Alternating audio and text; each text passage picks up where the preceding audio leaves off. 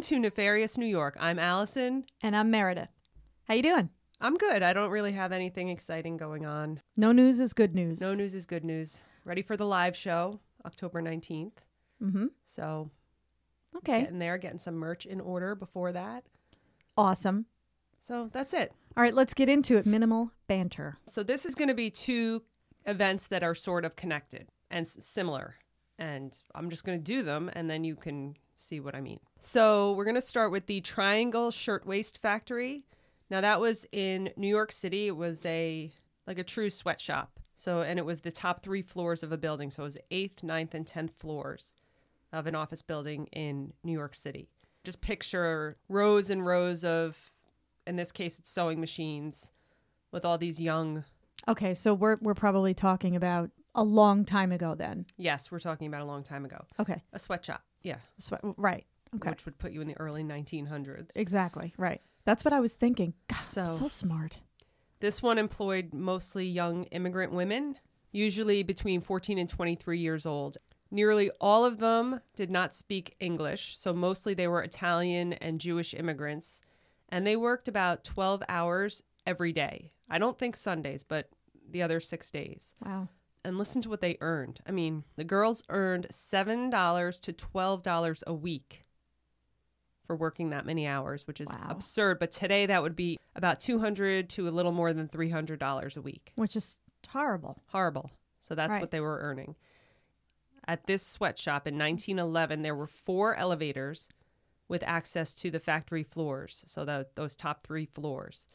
Only one elevator was working, and the workers had to file down this long, narrow hallway to get to that elevator. The elevator could only hold 12 people at a time. There were also two stairways down to the street, but at the bottom of one of them, the door was locked from the outside to prevent stealing, and the other stairway went to a door that only opened inward. So you can only open it in Inside no, you can only from the outside to come in. to cut. Right. Right. So you it couldn't get out. right. There was one fire escape and it was very narrow and it would have taken hours for everyone to use it if they actually had to. Apparently, the danger of fire in factories like the Triangle Shirtwaist was well known, but there was so much corruption in both the garment industry and the government that you know the right precautions weren't taken to prevent fires. It's it's not like today, No. you know, with different laws and and also the owners had set fires to this building to collect insurance money in the past, so they refused to install sprinkler systems and take other safety measures in case they needed to set a fire again for insurance money. Right. So I assume we have a fire coming here. We do. On March 25th, 1911, uh, Saturday afternoon around 4 p.m., there were about 600 workers at the factory when a fire began on the eighth floor in a rag bin. So, as they were making the blouses, they were just bits that they cut off. They just put them all in one, like, garbage bin. And they weren't sure if someone had lit a cigarette or, like, a spark from the machines caused this little fire in this rag bin to start up. The manager there tried to put the fire out with the fire hose, but the hose was rotted and the valve was rusted shut. So it could have easily been Put out. put out. and they have no fire alarms in the building. So no one above them or below them knows, Knows. that this fire is happening. Right. As the fire grew, so did the panic. The workers tried to cram into the elevator, but like I said, it was only meant to hold 12 people. The elevator operator could make four trips before the heat was just too intense and the elevator just started to buckle. Right. And you think, I would think that a fire spreads fast in a place like that because there's a lot of flammable items Yeah. Oh, yeah. and one elevator. hmm The girls that were stuck waiting for the elevator that was not coming back up for them were so desperate and they jumped down the elevator shaft to Oh just see God. if they could grab hold of something and work their way down, but they ended up jumping to their death. Girls also fled down the stairwells, but died when they hit the locked doors. So they were many were just burnt alive, Oh my God. stuck down those stairs. Right, because the fire started, you said, on the eighth floor. So now they're they're going down right into the fire, hmm basically. Some thought they had escaped and they all piled onto that one fire escape. and then it collapsed, sending them all 100 feet to their deaths. Oh, that's oh my god, that's so high. Horrible. Ugh. The girls who did not make it to the stairwells or the elevator were trapped by the fire inside the factory, and then they just began to jump out of the windows. And there were some men in there. Someone said that a man and woman kissed and then held hands and jumped. Oh my god. Those workers who were on the floors above the fire and were able to go upstairs, and this includes the owners, they were able to escape when they got to the roof and then they hopped to the adjacent buildings. So they were able to get to safety. And the firefighters who showed up were totally ready to put this thing out, but their ladders only reached to the seventh floor. So they couldn't even get to the fire. And they couldn't get anyone down. Because they're Their tra- ladders. they're trapped above the eighth floor, basically. Yeah, so they couldn't even do anything. Right. Imagine being a fire and Helpless. you feel helpless. and they said they were telling, you know, they had the um not the net, that they were So all holding the net so they could jump, Right. but they were jumping so many at a time that it tore through the net. oh my god. Like you need to jump one at a time, but they were all like no, you're panicking. panicking. Right. Yeah, everybody was jumping out and I, I assume too it's, a lot of it's got to be panic but then the other is is a reflex because you're y- trying to you're get so hot yeah. there, there's nothing else you can do So within 18 minutes, it was over. So 49 workers had burned to death or been suffocated by the smoke. 36 were dead in the elevator shaft. 58 died from jumping to the sidewalks.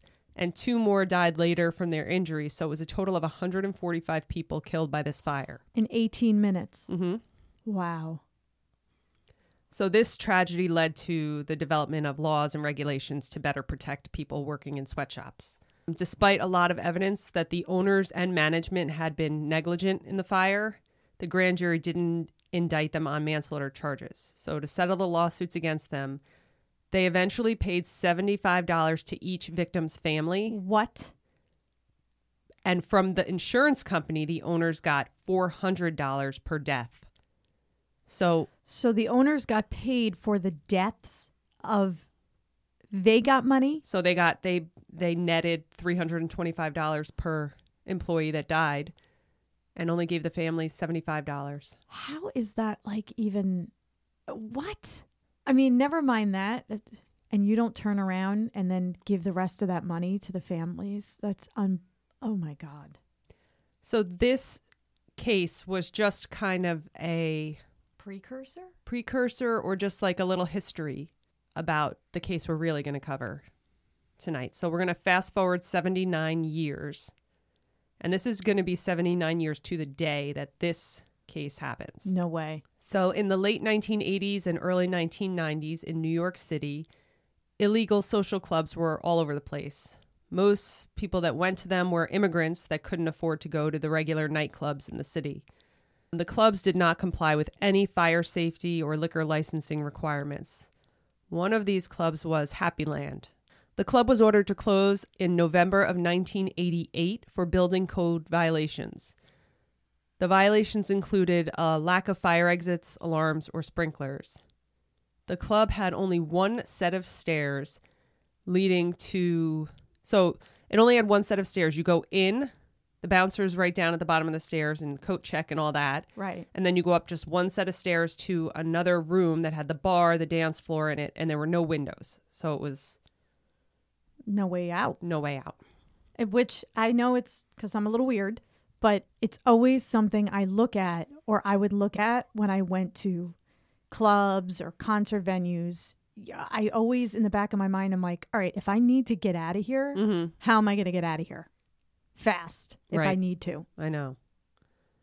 So, like I said, 79 years to the day after the Triangle Shirtwaist Factory fire, on March 25th, 1990, Julio Gonzalez, a 36 year old Cuban immigrant, had been drinking at the Happy Land Club for about an hour. Now, naturally, he thought this was the perfect time to try to go win back his ex girlfriend. So he went to try to talk to her, and she happened to work at the club. She was Lydia Feliciano. She was 45 years old, and she was the coat check worker at Happy Land Club. So it's kind of like drunk dialing, Yeah. but So they did begin to argue, which is expected. Uh, she to- she was basically telling him she wanted nothing more to do with him. The relationship was over, to just get lost. And the bouncer had to eject him at 3:30 in the morning. People, as he was walking away, he was screaming threats at the club, like he was going to shut it down and all this stuff. And then he just kind of stumbled away. Gonzalez went to an Amoco gas station and bought a plastic container with one dollar's worth of gasoline. Which back then was a lot. Yeah. A little, well, It's more enough, th- it's enough lot. to get. enough to get where you got to go. Right. Close. He went back to Happy Land at about 3:40 a.m. and spread the fuel at the base of that one staircase, the only access into the club, and threw a lighted match. That and that was pretty fast thinking because if he did that at 3:40, he was ejected at 3:30. Mm-hmm. So this was within a matter of 10 minutes. After setting the fire, he just went home, removed his gasoline-soaked clothes, and went to sleep. So he didn't stick around to see what was what damage he did. And what damage did he do? 87 people died in the fire. 19 bodies were found downstairs. The other upstairs in the windowless dance room and bar area. Six bodies were found within several feet of the front door. Oh. Some of those trapped punched a hole through a wall to get to an adjoining union hall, trying to escape. Some of the victims were found with their drinks still in their hands. Really? Most of the deaths were from asphyxiation or trampling. So they said they were dead within minutes because the smoke got so intense so fast that they just didn't even have time to react. Right. So I, that's what I was thinking. It must be like asphyxiation at that point. Yeah, they because- didn't. I mean, the obviously bodies burned, Of course. but they died in like they said their legs were still like wrapped around the bar stools with their drinks in their hands, and they just they probably just started to cough, choke, and that was that. that was it. Yeah, they said it was just minutes. Most of the victims were young Hondurans. 150 firemen responded to the blaze, which was extinguished in just five minutes. Only five or six people survived the fire, including Lydia, the ex girlfriend. Wow. Who was She had probably left. the intended target. After she had the fight with him, she went home. So she wasn't even there. And he came back and just set the fire. The club's owner survived, and a disc jockey did survive, but he had second and third degree burns over half of his body. which is extremely painful. Yeah. A woman interviewed later said that her family came to America to better themselves, and she lost her daughter, her sister, both of her brothers, her cousin, and her niece All in the same in that fire. in that fire. Yep. Wow. So Gonzalez was arrested the following afternoon after police investigators interviewed Lydia, the ex girlfriend, and she told them about the fight they had. After the police read Gonzalez his Miranda rights, he admitted to starting the fire. He said, I got angry. The devil got into me, and I set the place on fire. After his arraignment, he was held without bail and placed on suicide watch. Apparently, he was extremely remorseful, did not realize that that was going to happen. And what, What- I don't like that he said was he didn't realize how many people were in there. I'm like, but he still knew people were in there. What do you think is going to happen when you spread gasoline and light a match? It's not it's not like an SOS warning. Mm-hmm. I mean, it's not like a hey yoo-hoo, by the way, I think I might do something. D- Yeah. You don't realize that? Uh, I guess you're drunk, stupid, and So Gonzalez was charged with 174 counts of murder, two for each victim, and he was found guilty on 87 counts of arson and 87 counts of murder on August 19th, 1991. so I'm curious. I want to see how long that, how long it gets. He was sentenced on September 19th, 1991 to the maximum of 25 years to life for each count. Wow. So that's a lot. He was eligible for parole during March 2015 because How can that be? Well, New York state law says that if you commit multiple murders during one act, Oh, it's not serial kill. It's not. it's not a, multiple. it's not. You don't get the death penalty for that, right? Because Right. we covered that on the last case. Right. So, and they're serving them concurrently, not consecutively. So it's just one 25 year term. Right. So then, you're up for parole for each one at the same time. at the same time. so he was denied parole in March of 2015. He would have been eligible to apply for parole again in November of 2016, but he died in prison of a heart attack on September 13th, 2016, and he was 61 years old. Hmm. I'm not sure why we didn't just deport him Don't, get me started. then, but I don't know. Anyway, Mara, could you just tell us more of the background info about Julio Gonzalez? So, Julio Gonzalez was born in Cuba on October 10th, 1954. He had served time in a Cuban prison for three years for army desertion, which isn't, you know, the worst terrible. thing. Right. He immigrated in 1980 as part of the Mariel boat lift that brought over 100,000 Cubans to Florida, which and they were mostly hardened criminals. He wasn't he wasn't a hardened criminal, so he faked that he had a criminal record for drug dealing just to get on the boat. Right. Um, he was detained by immigration officials in Wisconsin and Arkansas, and then in 1981, he was sent to live with a sponsor family in New York. He never applied for permanent residency. He was a slight man with shoulder length curly hair, and he never really had any problems. He was known as a quiet man who minded his own business and kept to himself. For the seven years before the crime, he had been in love and living with his girlfriend, who was Lydia Feliciano. And Lydia was 45 years old, which we did mention before.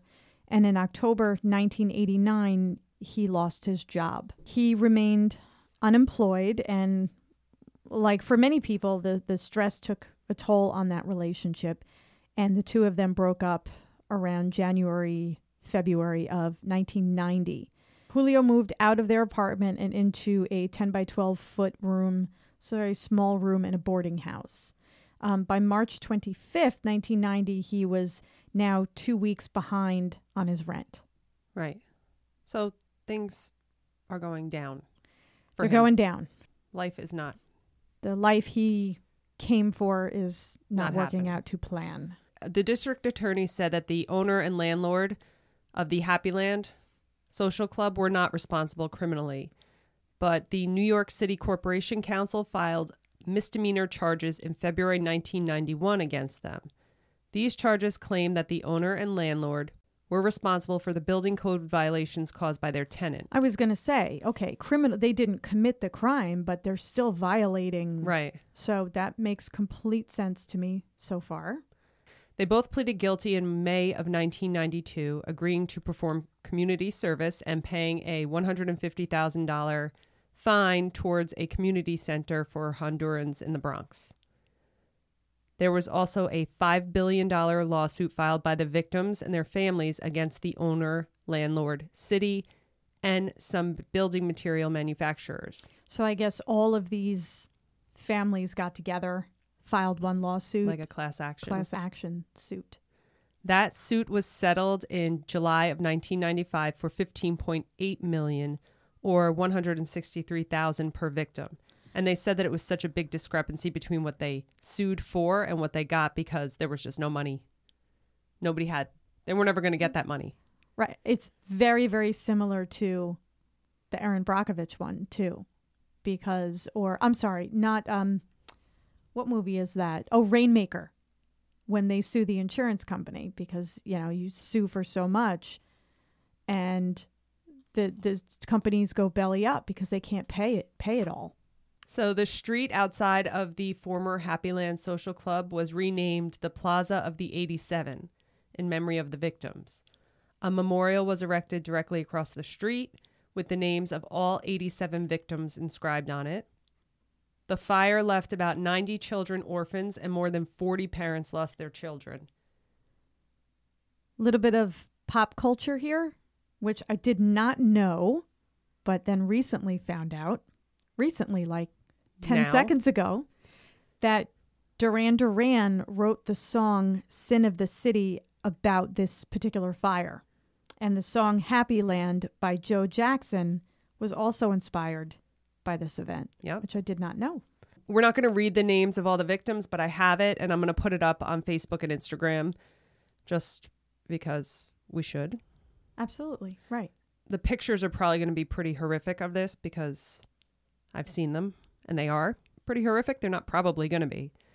did we? I feel like so the first fire gives away to some new laws, and were any of those followed in this 1991 case? No, or we said they they I mean- didn't follow it. They had nothing. It was supposed to be closed. It wasn't even supposed to be an open club. right? It was like condemned closed and they I guess this was like happening all over the place. I guess it's like speakeasies, right? They were just popping up and hidden. So, Right, so these uh, clubs right, were just right. like I guess they couldn't monitor everything, so I'm just curious. You know, a lot of the people that are going into these clubs are not aware that, That- they're walking into a death trap. that they're walking into a death trap, Right. which is, you know, again, and that's why it's kind of strange when you think that these, uh, you know, landlords were not found criminally responsible, but they are absolutely re- responsible. I think almost just as much responsible as the person committing the crime. That I, I think they're definitely responsible. They should have, and it's not like they weren't on notice. Like they had been written up for violations and closed, and so they could have remedied all of this. right. But that would have cost them Right. money. which to me is so ironic that something like this happens in the same city. I mean, yes, New York is a very big city, but happens in the same city on the same date years later. Right.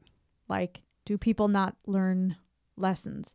And especially when you go out and, you know, young people, or if you're not from the area, and especially, you know, these people, if, you know, English is not their primary language, it's, you know, sometimes there's a, there's a language barrier or an education barrier. Mhm. And you just, you, some people don't know better. And so you go into these places and, you know, yes, I mean, they did not set the fire, but they're, you know, they're responsible. I agree. All right. So this was actually a very educational Thank and uh, informative one. Thank you. And it does make you think and it makes you learn about the laws that are put into play and to, to protect us and the laws that should should be followed. That's it for this episode. We'll be back next week. We're going to have a special Halloween episode with crimes that happened on Halloween in New York. You know what we should do? Something really scary, like a live episode, Like, no, I'm not doing a live episode. an unedited uh, no. live episode. we episode. could do a video episode in costume. we could. Maybe we'll do that. I know exactly what I'm going to be. I'm going to be a serial killer. Like a box of cereal with a knife. Come on. That box all over my. Yeah. We would love it if you'd give us five stars, a review. Yes, share it, spread the word. Yes, tell people to give it a shot. And also, if you could follow us on Instagram, it's Nefarious New York.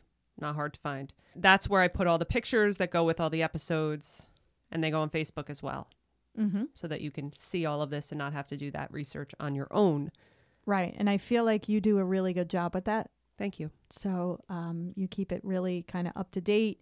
You put some great stuff up there. So I work hard I know you do. for no money. Keep working. That's it. Mayor, All right. sing us out. Nefarious New York. Stay tuned for uh, bloopers from Allison and Meredith after the music.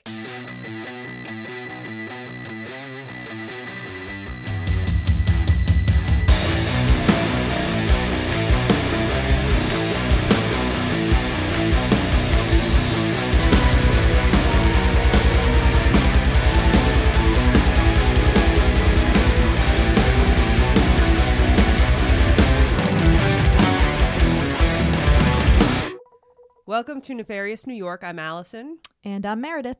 Did you have to do that? Come on.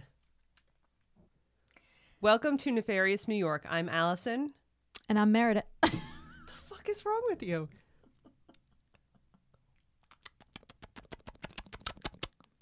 Welcome to Nefarious New York. I'm Allison. And I'm Meredith. Tonight. And I'm Meredith. That's better. Welcome to Nefarious New York. I'm Allison. And you have Meredith here with you. Oh God. Can you just do pick one? Because that's like the opening has got to stay the same. Okay. Welcome to Nefarious New York. I'm Allison. And I'm Meredith. Are you? She's Meredith. Um, it employed-. Carnival. Said that weird. No. Carnival. Yeah. Most of the victims were young Hondurans. Most of the victims were young Hondurans celebrating Carnival. Carnival. Carnival. Carnival. No, it's not carnival. Carnival. Carnival. Carnival. Are you not a Honduran? It's carnival. Yeah, carnival. It's not like a carnival. Ca- I'm saying carnival, I guess, and you're saying carnival. it's carnival. Okay. Most of the victims most of the victims were young Hondurans celebrating carnival.